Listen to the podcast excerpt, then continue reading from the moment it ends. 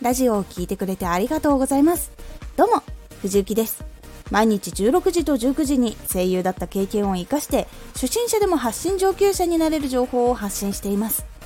さて今回は基本を知っていると崩せるし崩しても安心。これを最後まで聞いていただくと基本がどれくらい必要でどうやって崩すのか分かるようになれます。少し告知させてください。あなたにとっておきの特別なラジオが始まっています。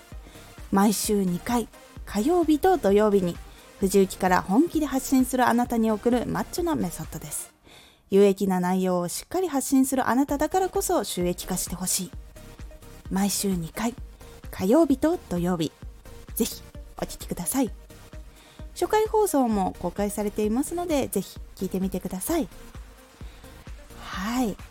基本ではなかなか伝わりにくいことがありますが崩すことで自分の個性が出たりして自分の中では予想外のラジオがコメントが多かったり視聴率が高くなることがあります。でも基礎以外をどうやって崩したらいいのかわからなくて悩んでいました。その時の悩みがこちら。基本はどこまで知っているといいの？基本と応用はどれくらいのバランスがいいの？崩すのはどこまで OK なの？この悩みを抱えた時にどのことを見返していけばいいのでしょうか？ポイントは3つ。1本当に大事な基本は全部知っておいた方がいい。2基本はちゃんと使えるようにする。3自分や相手に合わせて崩してみる。1本当に大事な基礎は全部知っておいた方がいい。基本はやることに必要なことは全部知っておいた方がいいです。いろんなところでどうしても必要になることなのでやりながら知っておくことも必要です。応用は基礎の上にあるので応用をやりながらも基礎を調べておくようにしましょう。使えそうな基礎はいろいろ知っておくと役に立つことがあるので調べましょう。2基本はちゃんと使えるようにする。基本はちゃんと使えるようにしましょう。実際に使うことができないと自分がどこがちゃんと理解できていないのかどこが苦手なのかがわからないのでちゃんとやってみるようにしましょう。そしてちゃんとできるようにしましょう。できるようになってから取り組むのではなくやりながらできるようになるのがスピード的には速いです。基本がちゃんとできるようになると違和感や不自然なところが分かったりあとは基本的なことがあるけれどここは崩した方が伝わりやすいなって感じるところが多くなってきます。3自分や相手に合わせて崩してみる。自分が基本に忠実すぎて人間味がないところがあるなと感じたら基本から少し崩して人間味が出るような場所を作ってみましょう。相手と話している時に論文を発表する時とは違ってもっと親しくなって話を楽しくしたいっていう時とかも崩して話した方がお互い近くなれると感じたら崩してみるのも OK です。崩すのは自分の個性とかどれくらいその基礎を守っていたりとかっていうことが結構関わってくるので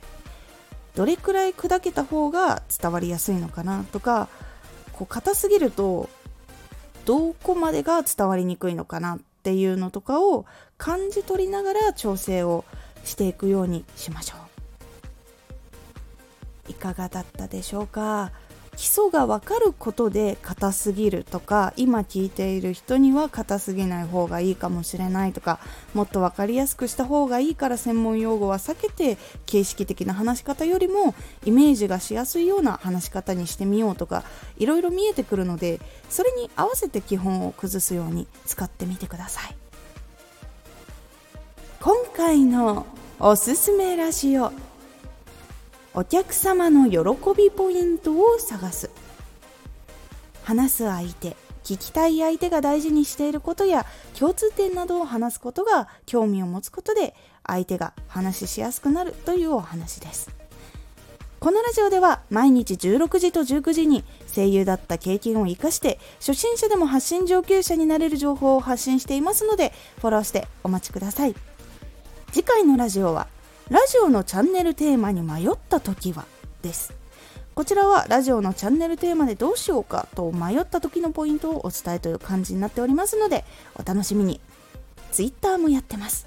Twitter では活動している中で気がついたことや役に立ったことをお伝えしています。ぜひこちらもチェックしてみてね。私も崩すのがめっちゃくちゃ苦手でした。もう基本に忠実すぎると私の場合全く硬すぎて個性がなさすぎてダメだということを体感したことがあるのでその中でも崩し方の方がやっぱ大事なのかなと。他の人たちも基礎は守ってるけどやっぱそれぞれに個性があるなという感じた時に崩し方が個性になるんじゃないかと思ってそれで研究をし始めたのが始まりでした。今回の感想もお待ちしています。では